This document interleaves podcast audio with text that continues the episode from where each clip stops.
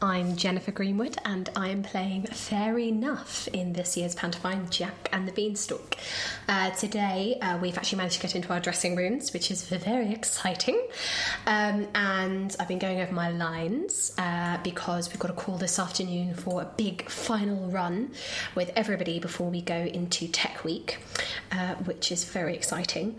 I've had a massive letdown this week. I've heard I'm not actually flying in the panto, which I'm, I'm very disappointed about because because, but it is because fair enough does have a bit of trouble with magic. Uh, her spells go wrong quite a lot, so she's not quite at flying level yet.